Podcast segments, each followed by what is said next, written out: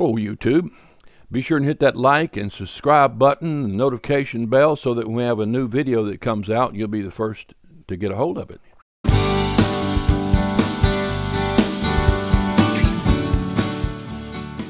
All scripture is given by inspiration of God, and it contains many, many words and many numbers. We're going to be looking at the numbers that are found in the Bible. You see, God is the author of numbers. In fact, the entire universe is made up of math. It is structured based on math. Your brain is structured based on math. The signals that your brain sends are all based on math. It's digital, just like a computer. Everything has a structure and an order from the scale of a fish to uh, your DNA, and it's all mathematically explainable and reducible. Everything except the soul, that is. So, when God wrote the Bible, you would expect to find it to be mathematically perfect. You'd expect to find it consistent with the rest of nature if his fingerprints are on it. Look up in a concordance, which I did, the word repent, and look up repentance, repenting, repented, and repenteth. Those are the different ways repent is used in the Bible. And I found that it appears 112 times in all. Now, in my concordance, it doesn't appear that many times, about 105. In Strong's hardback, it only appears 111 times. But if you take the time to actually count them yourself, it appears 112 times in the King James Bible. Now, some of the other Bibles, it'll be 15 or 20 times less because they're uncomfortable with the doctrine. So they remove the word where they won't. So, of the 112 times it says repent, 39 times are in reference to God repenting. Did you know God repents? We're going to talk about that the next lesson. God repents. 39 times the Bible it references God repenting or not repenting. That's the number of books in the Old Testament. And none of the references of God repenting or not repenting are in the New Testament. They're all in the Old Testament. The 39 references are found in the 39 books of the Old Covenant. And then 66 times among those 112, man is repenting. 66 is the number of books in the Bible, the number of times man repents or doesn't. And there happens to be, and I just accidentally ran across this as I was, I studied this back before I had a computer. And I actually took a Bibles, old Bibles, and cut out every verse on repentance every time it appeared and laid all 112 of them on a table in front of me. And so then I start grouping them into uh, uh, God repenting, and that's how I found the numbers, and man repenting. And, and then I saw that uh, there was some subgroups, actually six groups of six in the 66 that refer to man repenting, and it just happens that six is the number of man.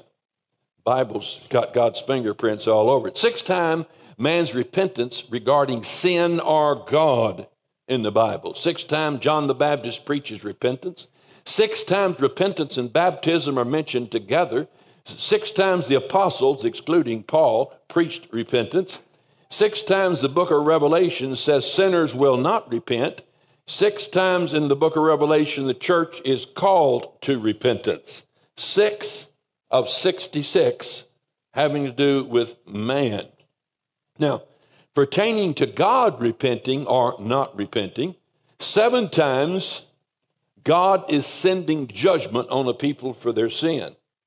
Seven times God is determined not to repent. He said, I will not repent. And then seven times God will not repent in regarding to a judgment that he has sent. And then regarding something non religious, there's seven times repentance appears something that doesn't have to do with salvation or anything like that. And then seven times there's a man to man repentance. A man repents before a man, and it has nothing to do with God or salvation or anything like that. So there's those five groups of seven. Now, all references to repent of sins, repented of sins, or repentance from sin. What we're going to do, we're going to take our computer, we're going to type in parentheses, repent of sins close parentheses. Repented of sins, repentance from sin. So every time the Bible uses one of those phrases, we're going to find it and study it, see what it's got to say. So we will open our Bibles and we'll go through and find all those verses where it says that what happened to them. Surely they must be in there somewhere. There's got to be, sorry, what? The phrase you're looking for cannot be found. It's not in the Bible, none of those phrases. You mean the term repent of sin doesn't appear in the Bible? Never, not once. Repent from sin? Not once. Then where did it come from? Religion. God didn't say it. Apostles never said it. It's a made up doctrine. Not once. Repent of sins is not in the Bible. And I know that's a shock to you. Now, if you've got a new international version, then it, it, it, will use it. Why? Because it does not translate the Greek.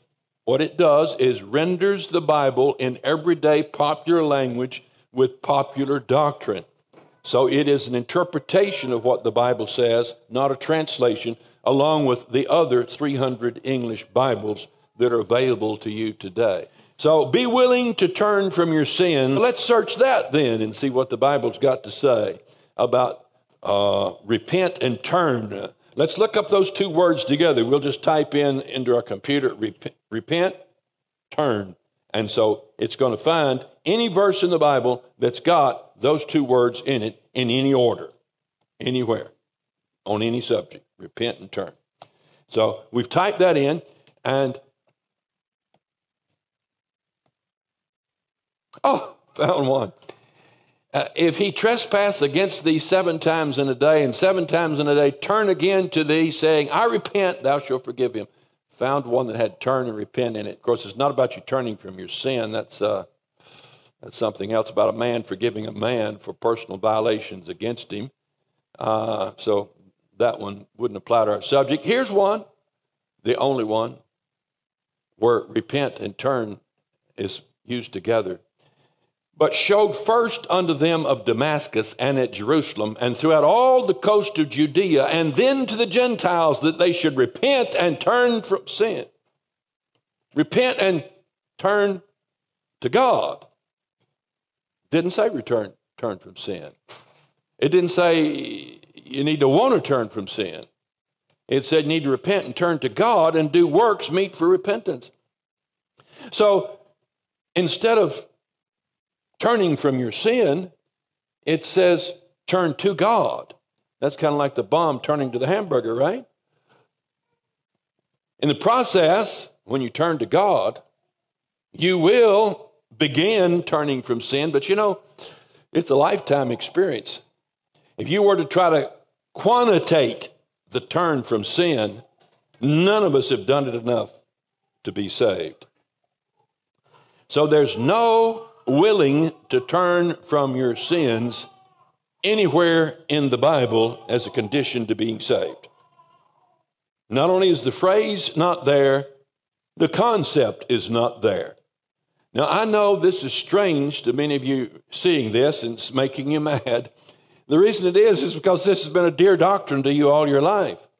And you're sitting there thinking, okay, I know what he's saying. He's saying people can just go on sinning after they get saved. I know what you're saying. You're wrong. That's not what I'm saying at all. I've got the cure from the book of Romans on, of sinning, the cure on how to stop sinning. And it's not to tell a lost man he needs to quit so he can come to God. And by the way, how many people have you ever led to the Lord doing that? Not me neither. okay, repentance from something and to something. So, from what and to what must one turn? That's the question in repentance. When he says repentance must be preached, repentance turning what? Turning where? Turning how? Turning from what? Turning to what? So we research in our Bibles repent toward, repent to, and repent from. That gives us the direction because repentance is a turn in some direction, right? So we look up every time that's appeared. It's going to be there. I'm not fooling you again. Okay? So we're going to find it this time. And now I kept back nothing that was profitable unto you, but have showed you and have taught you publicly and from house to house. This is Paul's gospel message, testifying both to the Jews and also to the Greeks, universal message. Here's what he taught repentance toward God and faith toward the Lord Jesus Christ. This is Paul's summary of his gospel approach to Jews and Gentiles alike repentance toward God. Finally, we have a direction. What do you repent from? What do you repent to? You repent to God. You turn toward God and have faith toward the Lord Jesus Christ. Notice the repentance is toward God, God the Father, the eternal God, the God of the Old Testament, toward uh, faith toward our Lord Jesus Christ. The faith is in he, what he did in his finished work. And then we read Hebrews 6. Therefore, leaving the principles of the doctrine of Christ, let us go on unto perfection, not laying again the foundation of repentance from, now we've got the word from, dead works. He's giving us the very foundation of getting saved, being born again, accepted by God. Gives a little list, and in this he starts off with repentance from dead works. That's the foundation of your salvation. Now, if the Church of Christ were right, that should say repentance from sin. If many of the Baptists were right, that would say be willing to repent of your sin, be willing to give them up. That never appears. What appears? He says repentance from dead works. What's a dead work? Dead works are defined in the Bible. Dead works are those works that we do to please God and be acceptable to Him. You know what the biggest dead work in the world is? Repentance from sin. That's the biggest dead work there is. The idea that you can turn from your sin and make yourself acceptable to God, that's a dead work. It's a work you're doing in anticipation of becoming a Christian, in preparation for becoming a Christian. And God rejects that dead work repentance from dead works and the faith toward God. There's the from and to. Repentance from the dead works, faith toward God. What are, what are your dead works? Some people it's water baptism. Some people it's going to church. Some people it's praying. Some people it's reading their Bible. Some people it's wearing plain clothes. Some people it's head coverings. Some people it's the diet they have. It's their worship patterns. People have all kinds of dead works that they do to try to please God. Now, repentance is unto belief. Look at this passage. For John came unto you in the way of righteousness, and ye believed him not. Jesus is rebuking them for rejecting John. But the publicans, a rank sinner, and the harlots believed him. So he said the low class scum believed on Jesus, but you high class Jews did not. And ye, when you have seen it, repented not afterward. Having seen him die, buried, and raised again, see the miracles, afterward you still didn't repent. Now, what does he mean, repent? That ye might believe him. So Jesus is defining the repentance they failed to do as believing God. The publicans and harlots believed, but they repented not. So belief and repentance are synonyms there. Repented not is stating it neg- negatively, belief is stating it positively, that ye might believe him. Repentance and belief are one event two sides of the same coin. One side of the coin is repent. That's the negative statement. One side of the coin is belief. That's stating it positively. We'll go into this in following lessons, but Jesus never told a sinner to repent. The only people he told to repent were the scribes and Pharisees who were hanging on to their good works. He told them to repent from their dead works. All of the sinners he came across, publicans and sinners and harlots, he didn't tell them to repent. He told them to believe. Why? Because they already were in a lowly state. And they didn't have any hope. They were hopeless. He just gave them hope. But those who had a false hope, he told them to repent of their false hope, turn from their dead works, and believe the gospel.